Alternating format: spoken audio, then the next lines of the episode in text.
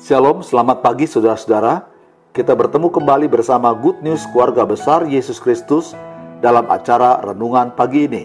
Selamat mendengarkan, Tuhan Yesus memberkati.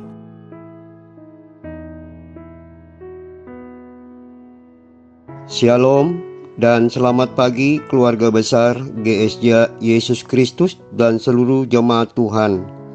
Saya berharap pagi ini semua dalam keadaan sehat-sehat dan diberkati Tuhan. Bapak Ibu Saudara sekalian, renungan pagi ini saya beri tema hidup menjadi berkat. Firman-Nya terambil di dalam 1 Korintus pasal 12 ayat 25 yang berbunyi demikian. Supaya jangan terjadi perpecahan dalam tubuh, tetapi supaya anggota-anggota yang berbeda itu saling memperhatikan. Munculnya berbagai krisis belakangan ini seperti virus corona yang terjadi, itu telah membuat banyak orang menghadapi masa-masa kesukaran.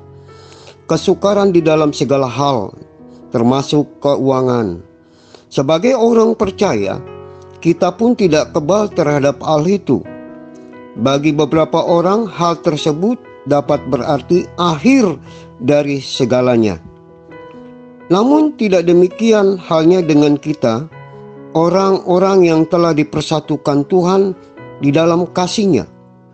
Segala krisis yang terjadi seharusnya dimaknai sebagai suatu kesempatan untuk lebih menyatakan kasih kita kepada sesama melalui setiap perhatian yang kita berikan. Bahasan tentang kesatuan tubuh Kristus di dalam 1 Korintus pasal 12 ini Rasul Paulus menggunakan kata saling memperhatikan yang artinya bukan sekedar memandang atau melihat tetapi juga memahami apa yang terjadi menjadi sebuah kebutuhan orang lain. Lebih jauh lagi kata ini merupakan salah satu ciri khas kekristenan yaitu tidak berfokus pada diri sendiri, tetapi kita fokus kasih kita kepada sesama dengan cara tidak menutup diri, tidak menutup mata, tidak menutup telinga terhadap orang-orang yang sedang membutuhkan kita. Secara praktis, hal ini dapat dinyatakan dalam bentuk saling mengunjungi saling menguatkan, saling mendoakan, saling melengkapi, dan saling memberkati. Bapak, ibu, saudara sekalian, ada kisah seorang wanita tua yang kini lumpuh karena stroke.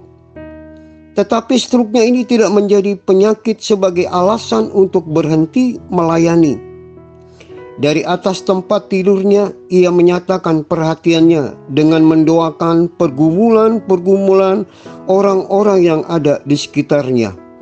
Bahkan dia terus melayani, walaupun dalam kondisi yang tidak mengenakan bagi dirinya.